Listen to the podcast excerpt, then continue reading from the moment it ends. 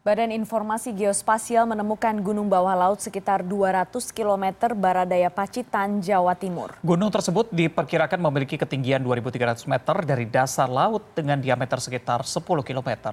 Temuan tersebut disampaikan oleh lembaga pemerintahan non-kementerian itu kepada Bupati Pacitan, Indr Indrata Nurbayu Aji. Gunung bawah laut itu muncul akibat tumpukan lempeng Indo-Australia di Samudra Hindia.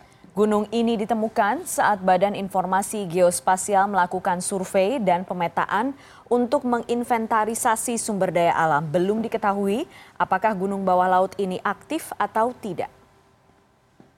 Gunung ini pun juga dari penelitiannya belum belum begitu menurut kami belum belum detail hmm. belum detail apakah ini aktif apa tidak aktif ini masih belum terkonfirmasi dengan jelas.